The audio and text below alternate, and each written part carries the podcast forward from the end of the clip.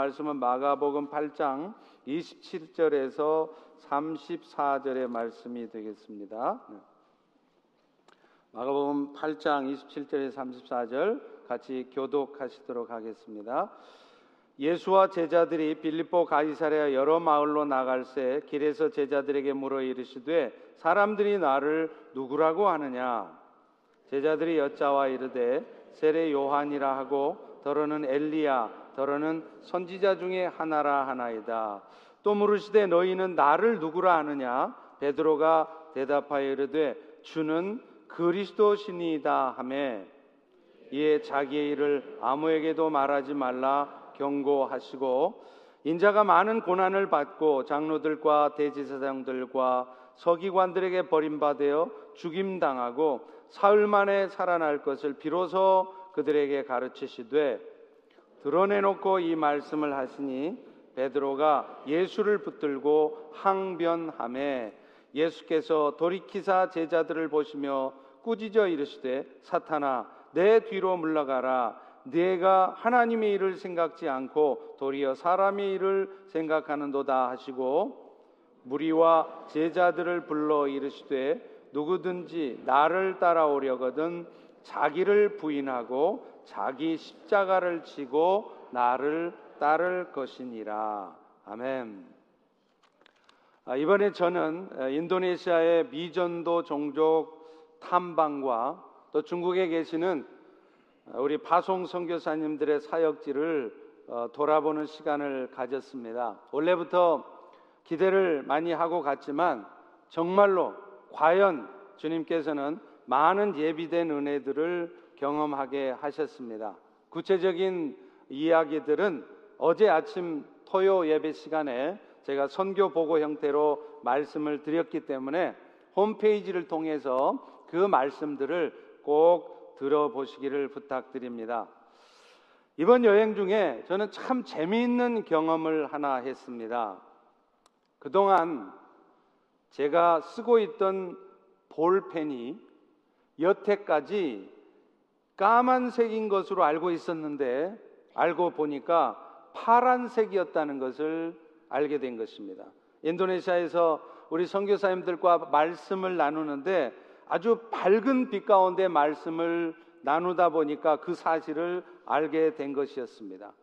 물론 별로 대수롭지 않은 일이었지만 저한테는 아주 의미 있는 발견이었습니다. 오늘날 우리들도 파란 것을 까만 것인 줄을 알고 사는 일들이 얼마나 많은지 모르기 때문입니다. 사실 얼굴이 온통 파란색인 개구장이 스머프 입장에서는 이 일이 굉장히 화가 나는 일이겠지만 저로서는 이 볼펜 색을 착각하고 사는 것 그게 그렇게 크게 문제가 되지는 않았습니다. 그러나 이게 볼펜색 정도가 아니라 인생 전체가 뒤집어질 수 있는 착각이나 오해라고 한다면 그것은 차원이 다릅니다. 오늘날 많은 세상의 사람들은 겉보기에 제법 성공한 것 같은 인생을 살고 있으면 자신은 인생을 잘 살고 있다고 생각합니다. 심지어는 우리 그리스도인들조차도 세상의 시각으로 보면 제법 뽐나게 인생을 살고 또 살았다면 자신은 성공한 인생을 살고 있다고 또 그렇게 살았다고 생각을 합니다. 그러나 여러분, 진짜 성공한 인생은 복음으로 사는 것입니다. 진짜 복음이 무엇인 줄을 알고 그래서 자신의 삶에 복음의 능력이 나타나는 것입니다.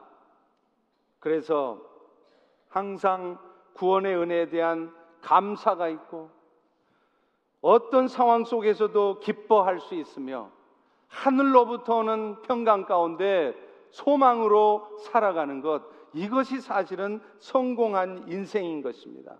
그래서 많이 힘들고 어려운 형편일지라도 내 삶을 드릴 수 있고 내 몸을 드리고 심지어는 내 물질과 시간을 들여서 저 영원한 나라를 위해서 살아가는 것 이것이 진짜 성공한 인생인 것입니다.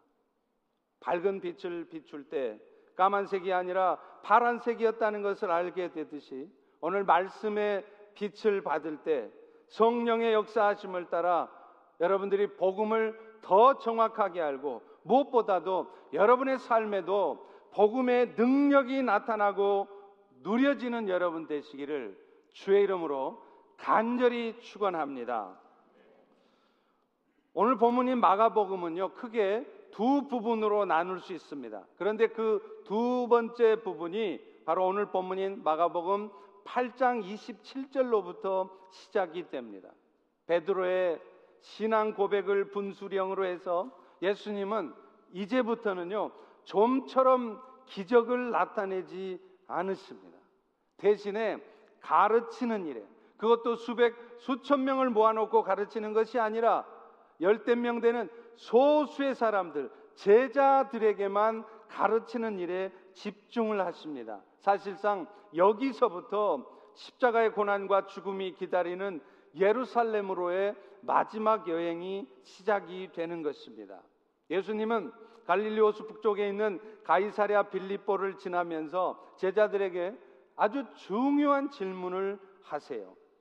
이 질문은 아마도 세상 사람들뿐만 아니라 제자들을 비롯한 오늘날 우리 모두에게도 물어봐야 될 질문일 것입니다. 그 질문은 바로 예수님이 누구냐 하는 것입니다. 우리 다시 한번 27절을 읽어봅니다. 시작. 예수와 제자들이 가이사랴 빌립보 여러 마을로 나가실새 길에서 제자들에게 물어 이르시되 사람들이 나를 누구라고 하느냐? 제자들의 대답을 통해서 알 수 있는 것은 유태인들을 비롯한 그 당시의 사람들은 예수님의 존재에 대해서 온전히 알고 있지 못했다는 것입니다. 그들 역시 예수님이 나타내시는 기적을 보면서 예수님 뭔가 특별한 존재인 것은 알고 있었습니다. 그러나 정작 그분이 바로 하나님의 아들이시고 그리스도시라는 사실은 알지 못하고 있었던 것입니다. 오늘 보면 28절을 통해서 알 수 있듯이 그들은 예수님을 어떻게 알았느냐면 세례 요한과 같은 존재로 알고 있었어요. 아니면 엘리야처럼 아주 능력이 많은 선지자 중에 하나일 거라 생각을 한 것입니다. 여러분, 실로 귀신조차도 사탄조차도 알아보는 사실, 예수가 하나님의 아들이고 그리스도라는 이 사실을 정작 알아야 될 사람들, 심지어는 예수님의 제자들조차도 온전히 알고 있지 못했다는 이 사실, 이것이 사실은 비극인 것입니다. 세상 살아가면서 돈이 없는 것이 비극이 아니고 세상 살아가는데 건강하지 못하게 사는 것이 비극이 아니고 건강하지 못할지라도 돈 없을지라도 예수님을 알면 되는 것입니다. 그런데 그 예수님을 알지 못하고 인생 살아가면서 수시로 예수님에 대한 질문을 던지지 않고 사는 것 이것이 이것이 가장 큰 비극인 것입니다. 이번에 인도네시아의 두아노 종족 마을을 방문했습니다. 그들은 정말 열악한 환경 속에 살고 있었습니다. 육지와 인접해 있는 바다 위에 집을 짓고 사는데 비교적 바다와 멀리 떨어진 안쪽에 사는 사람들은요 집 주변이 거의 거의 쓰레기장이었어요. 사진을 한번 보십시오. 저게 그 사람들이 사는 마을의 길입니다. 저런 나무 판자 위에 기둥을 세우고 그 위에 나무 판자를 덮어놓은 저런 곳을 사람들이 다녀요. 또 주변을 보면 얼마나 더러운지 몰라요. 그래서 온통 이 사람들은 피부병에 걸려 산다는 거예요. 그런데 문제는 그들은 그런 열악한 환경에 살면서도 자신들의 환경을 개선하려고 하는 의지가 없었다는 것입니다. 제가 그 2만 명이 사는 그 두아노 종족 마을의 족장인 에펜디라고 하는 사람을 만나서 제가 물어봤습니다. 당신들은 도대체 이 쓰레기 같은 곳에 살면서 왜 저 쓰레기들을 치우지 않느냐? 그러자 그분은 이렇게 대답을 하더라고요. 매년 11월, 12월이 되면 바닷물이 자신들이 사는 곳까지 깊이 들어오는데 그때 모든 쓰레기들이 쓸려 내려간다는 것입니다. 여러분 그렇다면 그들은 1년 중에 고작 한두 달만 깨끗한 환경에서 살고 나머지 열 달은 냄새가 나고 피부병에 걸릴 수밖에 없는 그런 쓰레기 더미 속에서 살아도 좋다는 것입니까? 또 설사 그렇게 쓰레기가 떠내려 간다 한들 도대체 그 쓰레기들은 어디로 간다는 말입니까? 여러분, 복음의 능력에는요, 영혼을 구원하는 능력만 있는 것이 아닙니다. 문명을 개혁해내는 능력도 있는 것이에요. 장세기 1장 28절에 보십시오. 애초에 하나님께서 인간을 창조하시고 나서 뭐라고 명령하십니까? 너희는 생육하고 번성해서 땅에 충만하라. 땅을 정복하라. 이 충만하라, 정복하라 이 단어가 뭐냐면 바로 culture예요. 독일어로 낄뛰르, 경작하라. 문화를 왕성하게 세워내라는 것입니다. 그런데 지금 두아노 종족 사람들은 복음이 없어요. 그러니 그 복음이 없는 이유 때문에 그들은 문명의 혜택조차 누리지 못하며 그렇게 열악한 환경 속에서 살아가는 것입니다. 그런데 정말 안타까운 일은 따로 있습니다. 그들이 그런 열악한 환경에서 사는 것 이것이 진짜 안타까운 일이 아니라는 겁니다. 두아노 종족 사람들은 자신들이 어둠 가운데 살고 있다는 사실조차를 알지 못하고 살아가고 있다는 거예요. 그들은 예수님을 알지 못하기 때문에 어쩔 수 없이 지을 수밖에 없는 죄, 그리고 그 죄로 말미암는 어둠과 사망에 사로잡혀 살다가 결국에는 영원한 멸망에 빠질 수밖에 없는 사람들이라는 거예요. 이 땅의 삶을 어둡고 힘들게 살아가는 것만 해도 억울한 일일 텐데 안타깝게도 그들은 죽은 다음에도 영원토록 지옥의 불모 속에서 살아가야 하는 그런 형편에 놓여 있다는 것입니다. 예수가 죄와 어둠 가운데 있는 자들을 구원하기 위해 이 땅에 오신 구원자라는 사실, 이 사실을 알지 못하기 때문인 것입니다. 여러분, 오늘날 이 세상의 가장 큰 비극은 이 예수를 알지 못하는 것입니다. 예수님은 제자들의 대답을 들으신 후에 이제는 제자들에게도 물으십니다. 우리 다 같이 29절을 읽어봅니다. 시작. 또 물으시되 너희는 나를 누구라고 하느냐?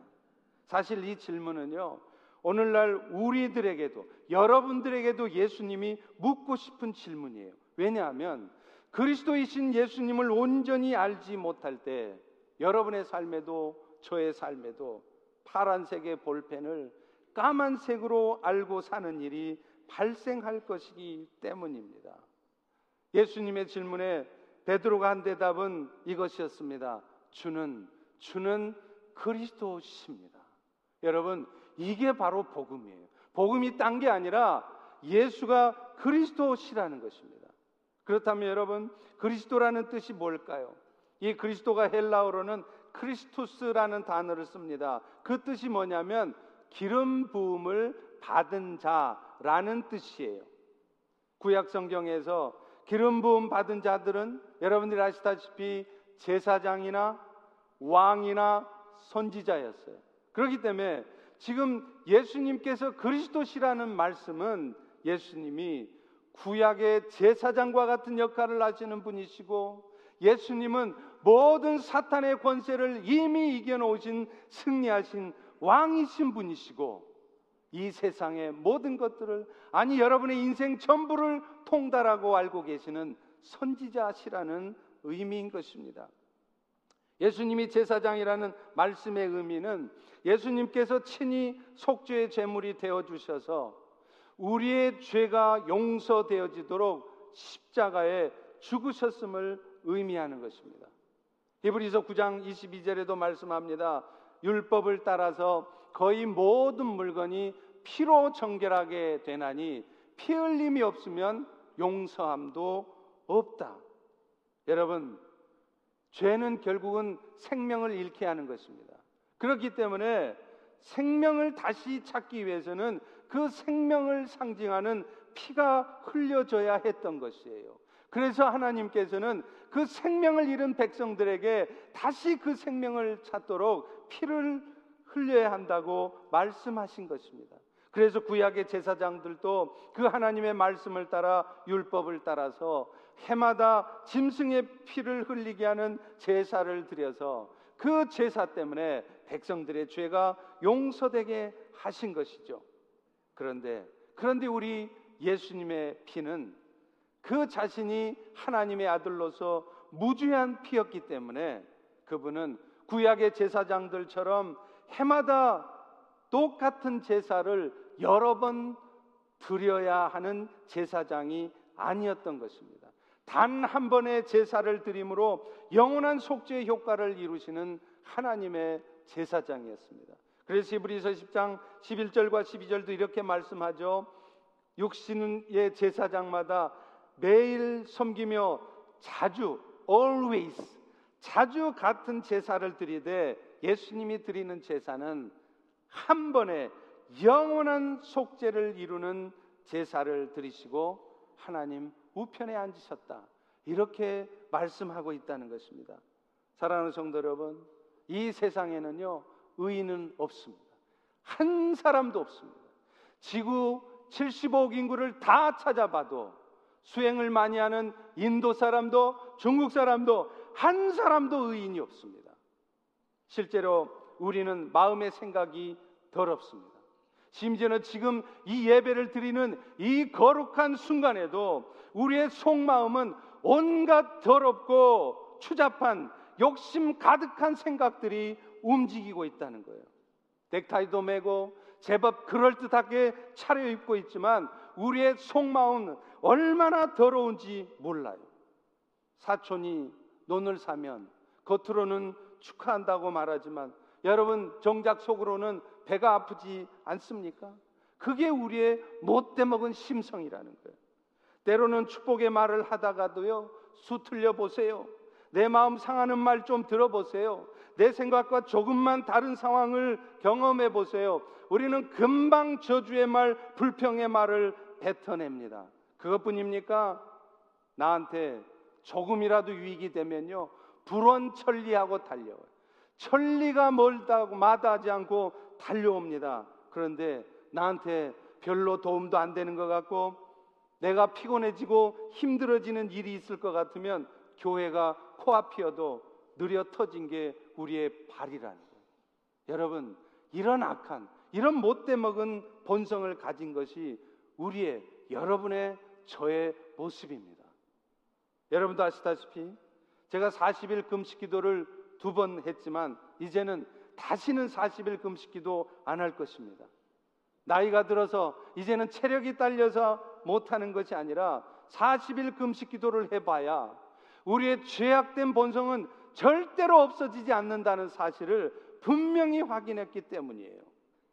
물론 금식 기도가 갖는 힘과 영적인 유익이 있습니다. 그러나 여러분들도 금식 기도를 한다고 해서 여러분이 완전히 다른 존재로 바뀌는 것은 아니라는 것을 아셔야 돼요. 40일이 아니라 100일 금식을 해도 절대로 여러분 안에 있는 죄악된 본성, 못되먹은 본성은 없어지지 않습니다.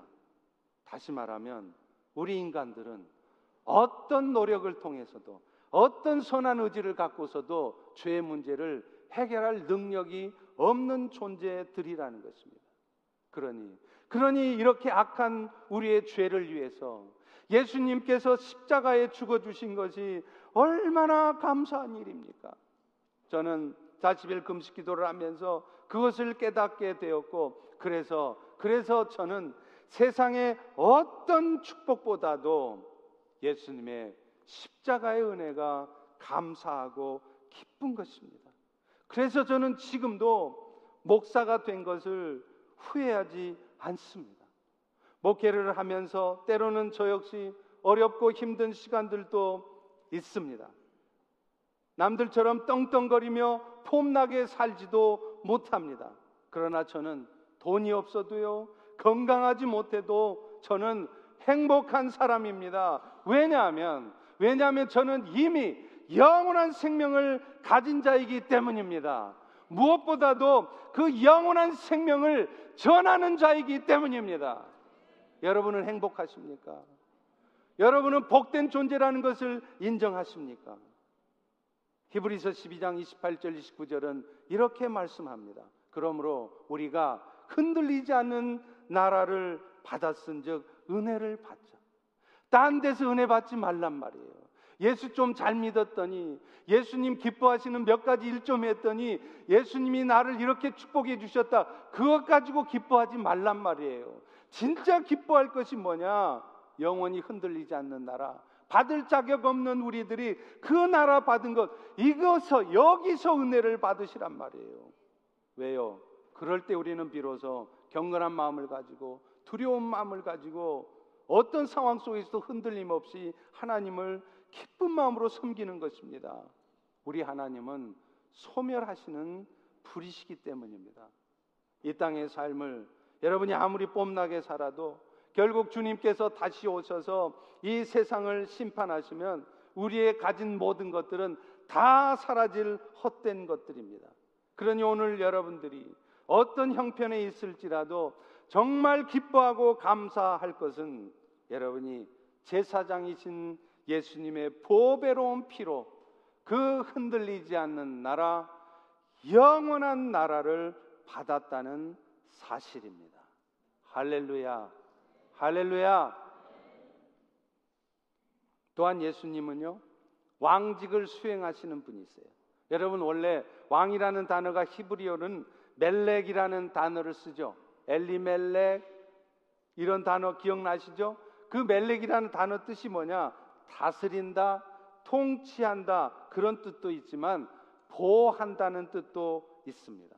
따라서 예수님이 왕이시라는 의미는 뭐냐면 이미 십자가의 죽음에 묶여 있지 않고 그 죽음을 이기시고 부활하심으로 말미암아 사탄의 권세를 이기신 예수님께서 그 권능을 가지고 오늘도 우리의 삶을 이끄시고 보호하고 계시다는 사실이에요.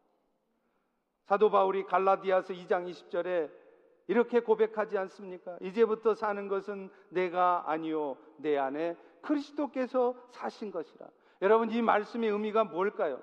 여러분 안에 실제로 예수님이 사신다는 것입니까? 아닙니다. 지금 여러분 안에 사시는 것은 사실은 예수님이 아니라 예수님의 영이신 그리스도의 영이신 성령께서 사시는 것입니다. 사실 우리가 주님, 하나님 이렇게 말하는 것도 알고 보면 그게 성령을 말하는 것일 때가 많습니다. 그런데 그 성령께서 오늘 또 우리와 동행하시고 우리와 함께 하신다는 거예요. 그리고 무엇보다도 여러분 인생 가운데 사탄이 버려놓은 어떤 절망적인 상황도 여러분 눈에 보기에는 매우 불안정해 보이고 매우 염려스러운 상황 속에서도 결국은 그 모든 상황을 바꾸어서 선을 이루어 내시고야만은 왕이신 분이시라는 것입니다. 그 왕이신 예수를 붙드십시오. 그 왕이신 예수를 바라보십시오. 그럴 때 비로소 오늘 우리는 어떤 상황 속에서도 염려하지 않을 수 있는 것입니다. 불평이나 원망이나 어둠 가운데 사로잡혀 살지 않을 수 있는 것입니다. 여러분 이것이 바로 복음의 능력이고 복음으로 사는 것입니다.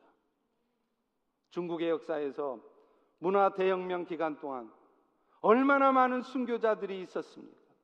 그때 기독교는 엄청난 핍박을 받았습니다. 10년 넘게 모든 예수 믿는 사람들을 잡아가두고 수많은 사람들이 고통을 당하고 순교 당했습니다. 그런데 놀라운 것은요. 그런 핍박 속에서도 그 어둠 속에서도 중국 교회는 성장했다는 것이에요. 1980년이 되어서 등 샤오핑이 개혁 개방을 외치면서 죽의 장막을 거두어 냈을 때 세상은 놀랐습니다. 죽의 장막이 치기 전에는 몇십만 명에 불과했던 기독교인들의 수가 그 사이 핍박이 있고 수많은 사람들이 순교하고 엄청난 아픔과 고통이 있었던 때 선교사들 다 쫓겨나고 중국 땅에는 단 한 명의 선교사도 없는 그때에 기독교는 엄청난 부흥을 해서 수천만 명이 된 것입니다. 그래서 여러분 지금도 중국 교회들에 가보면요. 삼자 교회든 가정 교회든 가릴 것 없이 강단 뒤에 똑같은 말이 써 있습니다. 한번 사진을 보십시오. 저게 제가 이번에 방문한 이 야청이란 해남도 야청이란 곳에 있는 가정교회였는데 저 강단 뒤에 벽에 뭐라고 써 있습니까? 이마네리 이렇게 돼 있지 않습니까? 그 말이 무슨 말이냐면 임마누엘이란 말이에요.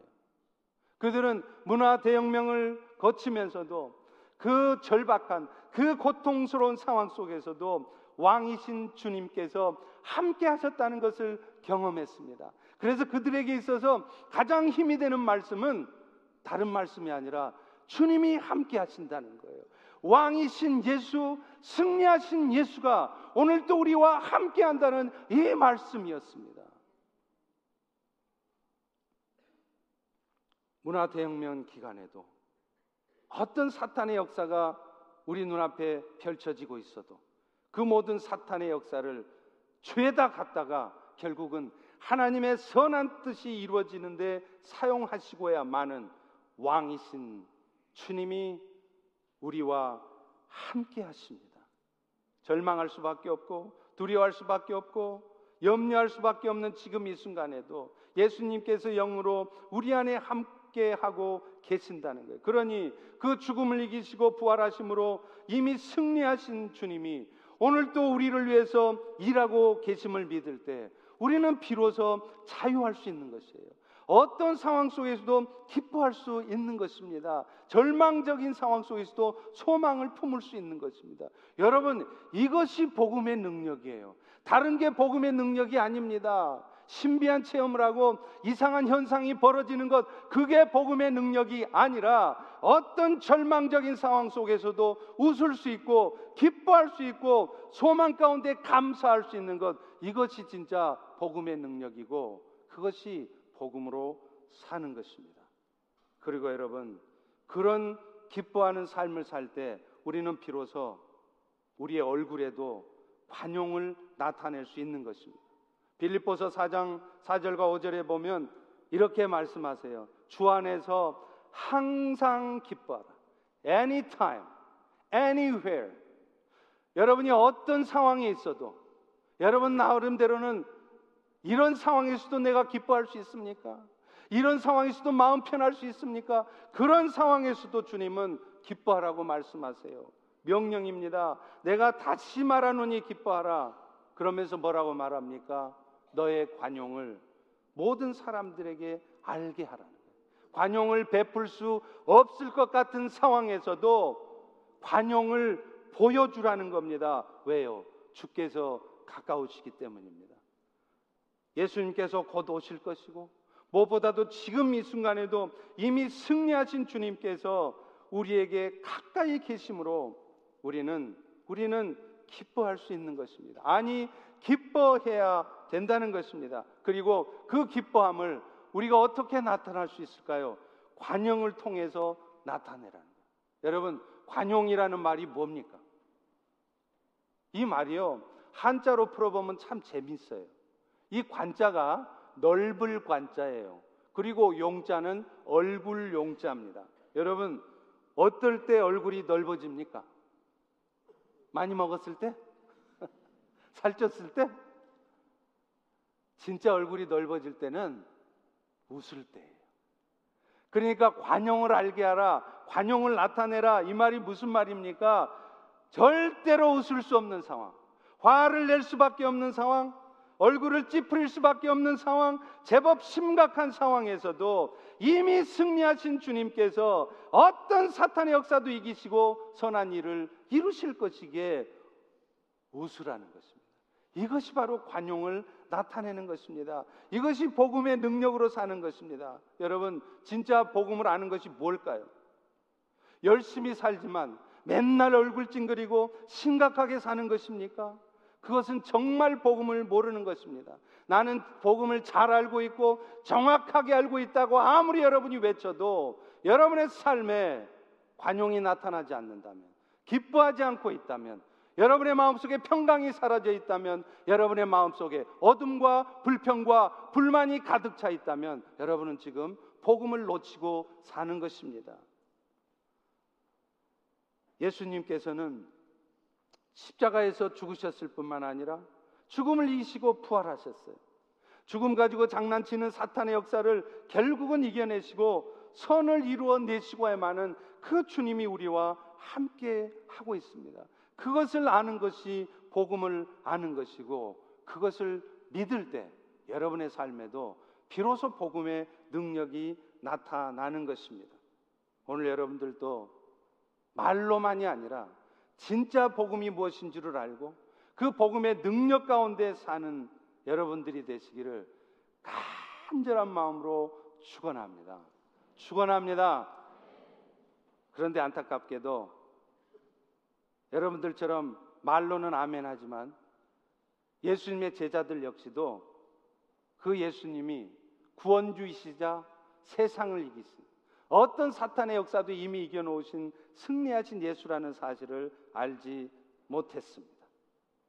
이런 제자들에게 예수님보다 적극적으로 자신이 하시게 될 일을 말씀하십니다. 31절에 보십시오. 인자가 많은 고난받고 장로들, 대제사장들, 서기관들에게 버림받아서 죽임을 당할 것이다.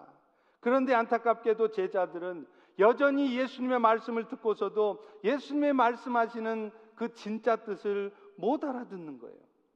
다 같이 32절을 읽어보겠습니다. 시작. 드러내놓고 이 말씀을 하시니 베드로가 예수를 붙들고 항변하며 여러분 여기서 항변한다는 단어가 뭐냐면 책망하고 꾸짖고 비난한다는 뜻이에요. 헬라어로는 에피티마오라는 단어인데요. 이것은 바로 다음 절 33절에 예수님이 베드로를 꾸짖었다 할 때 그 꾸짖는다는 단어하고 똑같아요. 아니 여러분 감히 인간인 베드로가 제자인 베드로가 어떻게 자기의 스승이요 하나님의 아들이신 예수님을 향해서 책망하고 꼬집고 심지어 비난할 수 있단 말입니까? 도대체 왜 이 말도 안 되는 일을 베드로는 감히 할 수 있었습니까? 베드로는 예수님을 메시아로 인식을 하긴 했지만 그 베드로가 아는 메시아는 당시 대부분의 유대인들이 기대하고 있었던 정치적인 메시아였기 때문이에요. 다시 말하면 그는 예수님이 인류의 죄를 대속하기 위해서 십자가에 죽으실 그런 메시아로 이해를 하고 있는 게 아니라 자기 눈으로 본 그 놀라운 기적들, 그래서 그 엄청난 능력을 사용해서라도 로마 제국을 뒤엎고 유대 사람들에게 아니 오늘 여러분들에게 영광을 가져다 줄 그런 메시아로 기대했던 것입니다. 안타깝게도 오늘날 얼마나 많은 그리스도인들도 그런 신앙생활을 하고 있는지 모릅니다. 오늘 이 자리에 앉은 여러분 중에도 아마 예배는 드리고 있지만 여러분이 기대하는 예수는 어떤 예수입니까? 여러분의 죄를 위해서 십자가의 대속의 죽음을 죽으신 예수입니까? 아니면 그 전능의 능력을 사용해서라도 여러분의 삶을 복되게 하고 여러분을 그저 건강하게 하고 여러분을 그저 이 땅에서 떵떵거리고 살게 만들어주는 그런 예수입니까? 신앙생활을 하는 목적 자체가 결국은 이 땅에서 얼마나 풍요롭고 복된 삶을 살게 할 것인가 이런 목적으로 산다면 그런 분들은 결국 자신의 뜻대로 되지 않은 삶을 경험하게 될 것입니다. 그리고 그런 삶 속에서 금방 하나님께 실망하고 하나님을 떠나게 될 것입니다. 예수님이 예수님의 제자들처럼 예수님 좋아하시는 일 몇 가지 했더니 글쎄 하나님께서 예수님께서 내 삶에 이렇게 많은 것들을 챙겨 주셨다고 그것 가지고 기뻐하고 그것이 우리의 신앙생활의 궁극적인 목적이라도 되는 양 그렇게 사셔서는 안 됩니다. 그것은 우리의 신앙생활의 궁극적 목적이 아닙니다. 예수님은 이런 제자들을 향해 이제 진정으로 주님을 따르는 제자의 삶이 무엇인지 말씀하세요. 우리 다 같이 여러분 자신에게 예수님이 하신 말씀인 것으로 기억하면서 34절을 마음에 새기면서 같이 읽어 보겠습니다. 시작.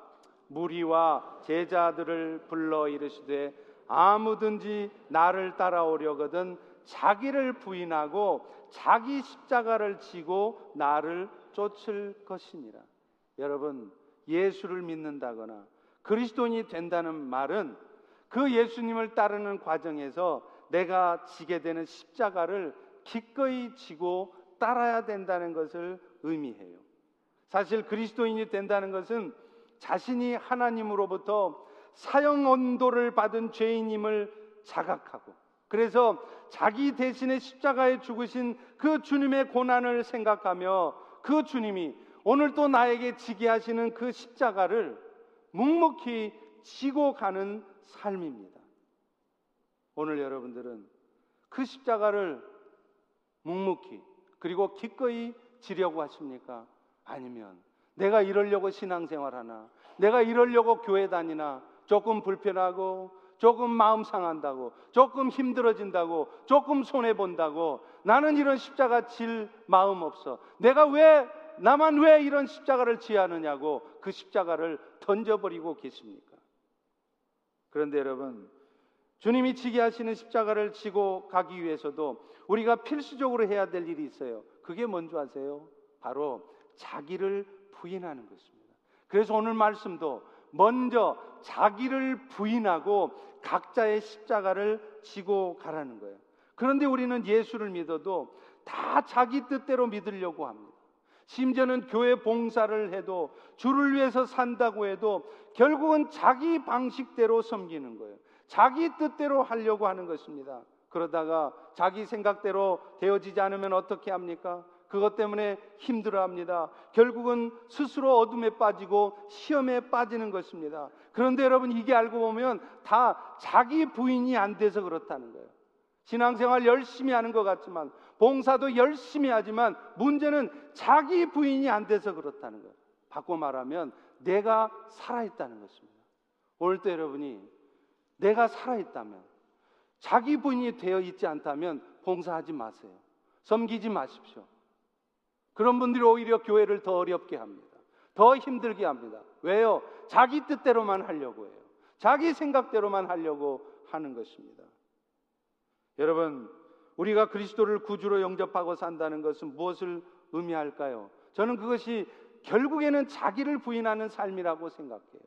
신앙의 가장 최고봉이 무엇이냐? 열심히 일하고 봉사 많이 하고 심지어는 기도 많이 하고도 아닙니다.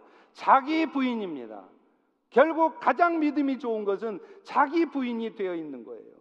갈라디아서 2장 20절에도 그렇게 말하지 않습니까? 그런즉 이제는 내가 사는 것이 아니요 오직 내 안에서 그리스도께서 사신 것이라 이제 내가 육체 가운데 사는 것은 나를 사랑해서 자기의 생명을 버리신 예수를 믿는 믿음 안에서 사는 것이다. 예수를 믿는다는 것은 예수님이 영으로 내 삶에 들어오는 것입니다. 그런데 문제는 죽는 날까지 그 예수님이 내 삶의 주인으로 자리 잡지 못한다는 거예요. 그것을 어떻게 할 수 있습니까? 예수를 믿어도 여전히 내 중심이에요. 조금만 힘든 상황이 와도 조금만 내 생각과 달라도 견디지 못하는 것입니다. 이게 뭘 말합니까? 여전히, 여전히 내 안에 예수는 있지만 예수가 내 삶의 주인이 아니라는 거예요. 여전히 내 삶의 주인은 나여서 모든 것이 내 뜻대로 되어져야 한다고 생각하는 것입니다. 여러분, 예수님 역시도 십자가의 죽으심을 앞두고 겟세만의 동산에 올라가 기도하셨지 않습니까? 그런데 그분이 처음 기도한 게 뭐죠? 아버지여, 할만하시거든 이 잔을 내게서 지나가게 하옵소서. 그런데 결국 예수님은 이렇게 기도하십니다. 아버지여, 나의 원대로, 내 뜻대로 하지 마옵시고 아버지 원대로 하옵소서. 여러분 이것이 자기 부인의 삶이에요. 우리는 이럴 때 기꺼이 우리에게 지게 하시는 십자가를 질 수 있는 것입니다. 그리고 그렇게 할 때 비로소 오늘 여러분의 삶에도 복음의 능력이 나타나는 것입니다. 이번에 제가 인도네시아 탐방과 중국 신방을 하면서 그 모든 일정의 마지막 피어리드를 북경에서 찍을 수 있었습니다. 그곳에서는 아시다시피 오아브람 선교사님 가정과 그분의 딸인 그레이스 자매 가정이 살고 있습니다. 그런데 저는 이번 이 선교 여행을 통해서 중국에 계시는 이다희 선교사님, 오 선교사님 70이 넘은 나이에도 열정과 헌신을 가지고 섬겨주시는 그분들을 통해서 항상 은혜를 받지만 이번에는 특히 그 그레이스 자매 때문에 많은 은혜를 받았어요. 특별히 미전도 종족 선교를 어떻게 풀어가야 될지 때로는 절망적이고 때로는 어두울 수밖에 없는 그런 마음 가운데 있다가 이 자매를 보면서 해답을 찾았기 때문입니다. 이 자매 부부는 그 자신도 남편도 이곳 미국에서 그야말로 편안하고 부유한 삶을 살 수 있었으면서도 자신의 삶을 포기했습니다. 오늘 우리는 이 땅에서 어떻게 하면 쫓겨나지 않을까? 오늘 우리는 이 땅에서 어떻게 하면 행복하게 살 수 있을까를 고민할 때 그들은 스스로가 이 땅을 떠났습니다. 이 땅에서의 부유한 삶을 다 포기하고 선교지로 간 것입니다. 하나님의 이끄심을 따라 북경에 들어가 영어 유치원을 하게 되었는데 문제는 그 과정에서도 많은 어려움을 겪었다는 것입니다. 가져왔던 돈들, 퇴직금으로 받은 돈 다 날리고 빈털터리가 되어서 정말 자존심 상하게 돈을 구해야 되는 이런 상황까지 갔다는 것입니다. 그래서 그 자매가 이런 얘기를 하더라고요. 중국에 있는 선교사님들은 어떻게 하면 추방당하지 않을까 고민하는데 자신은 하루빨리 추방당했으면 좋겠다는 거예요. 얼마나 힘들었으면 그렇겠습니까? 그런데 지금은요, 한국의 온누리교회며 미국의 여러 교회에서 그 자매가 하는 유치원 사역을 어떻게 할 수 있는지 가르쳐 달라고 물어온다는 것입니다. 왜냐하면 그 유치원 사역이 잘 되었을 뿐만 아니라 그 유치원 때문에 교회가 생겼기 때문이에요. 그 유치원도 잘 돼서 이미 레인보우 키즈라는 이 이름으로 하는 이 브랜드 네임이 이제 유명해져서 어쩌면 중국 여러 곳에 아니 전 세계 선교지에 이런 유치원이 생길 날이 곧 올지 모르겠습니다. 그런데 이 유치원 때문에 그 유치원 1층에 교회가 생겼어요. 북경에 어느 예술대학 교수의 자녀가 그 유치원에 왔는데 이 아이가 하루가 다르게 변하는 거예요. 도무지 말 안 듣고 투정 부리던 아이가 그 유치원을 다니면서 변하는 모습을 보고 그 부모, 그 교수가 궁금해서 유치원을 찾아왔답니다. 결국은 그 자매를 시작으로 유치원에 학부모들을 중심으로 교회가 생기게 되었어요. 지금은 3, 40명의 유치원 학부모들 그리고 외부 사람들이 와서 예배를 드린답니다. 그 중에 절반 이상은 영어가 자유로운 사람들입니다. 그래서 영어로 설교를 하면 중국말로 통역을 해서 예배가 진행된다는 거예요. 사진 한번 보여주시죠. 저것이 바로 예배 드리는 장소입니다. 그리고 그레이스 자매 사진 한번 보여주실까요? 네. 왼쪽이 오아브람 선교사님이고 오른쪽이 바로 그분의 따님 그레이스 자매님이세요. 그런데 더 놀라운 것은요. 그 유치원이 프레벨이라고 하는 독일의 교육 프로그램을 사용하고 있는데 그 프레벨 재단에서 이 그레이스 자매를 국제위원으로 위촉하고 중국 대표를 맡겼다는 거예요. 그래서 얼마 전에도 일본을 가고 앞으로 독일을 가고 싱가포르에 가서 그 유치원 사역을 통해서 어떻게 프레벨 교육 프로그램이 아이들에게 잘 적용되는가를 설명하고 다니게 되었다는 것입니다. 중국의 큰 기업들에서 교육에 투자하면 돈을 많이 벌 것 같으니까 아주 돈을 싸 짊어 들고 와서 그 프레벨 재단에 그 프로그램을 우리에게 맡기라고 아무리 부탁을 해도 안 주었는데 이 돈 한 푼 없는 아무것도 보잘 것 없는 이 그레이스 자매에게 독일의 프레벨 재단이 agentship을 주었다는 것입니다. 여러분, 그런데 여러분, 이 자매가 만약 자기 부인이 되지 않았다면 그래서 인생도 신앙생활도 심지어는 사역도 자기 방식대로만 하려고 했다면 어떻게 됐을까요? 아마도 진작 때려치고 들어왔을 것입니다. 지금의 결과도 없었을 것입니다. 물론 그 유치원도 교회도 지금은 은혜롭게 가고 있지만 언제 어떻게 될지 모릅니다. 중국의 상황이 하도 급변하기 때문입니다. 그러나 그분들은요, 그것조차도 주님께 맡기고 있다는 거예요. 교회가 어떻게 되면 잘못되면 어떻게 하나 노심초사 염려는 있지만 그 교회의 미래조차도 주님께 맡기고 있다는 것입니다. 여러분 이것이 바로 자기 부인이고 십자가를 따르는 삶인 것이에요. 사랑하는 성도 여러분, 오늘날 우리 주변에는 수많은 구원받아야 될 영혼들이 있어요. 그들은 지금 자신들이 살고 있는 세상이 전부인 줄 알아요. 마치 제가 파란색 볼펜을 까만색으로 알고 살았던 것과 같습니다. 우리는 그들에게 당신이 살고 있는 삶이 전부가 아니라는 것을 알려줘야 됩니다. 당신은 지금 당신이 사는 삶이 옳다고 생각하지만 당신의 삶이 지금 틀릴 수도 있다는 것을, 아니, 틀렸다고 말해 주어야 되는 것입니다. 그것은 바로 그리스도의 빛을 비추어 주는 것입니다. 우리의 입술로 그리스도를 전해 주기도 해야 하지만 무엇보다도 우리의 삶을 통해서 그리스도를 나타내 주어야 되는 것입니다. 그리고 그 일을 위해서 우리에게 가장 필요한 것은 건강이 아니고 돈이 아니고 전략이 아니고 바로 자기 부인입니다.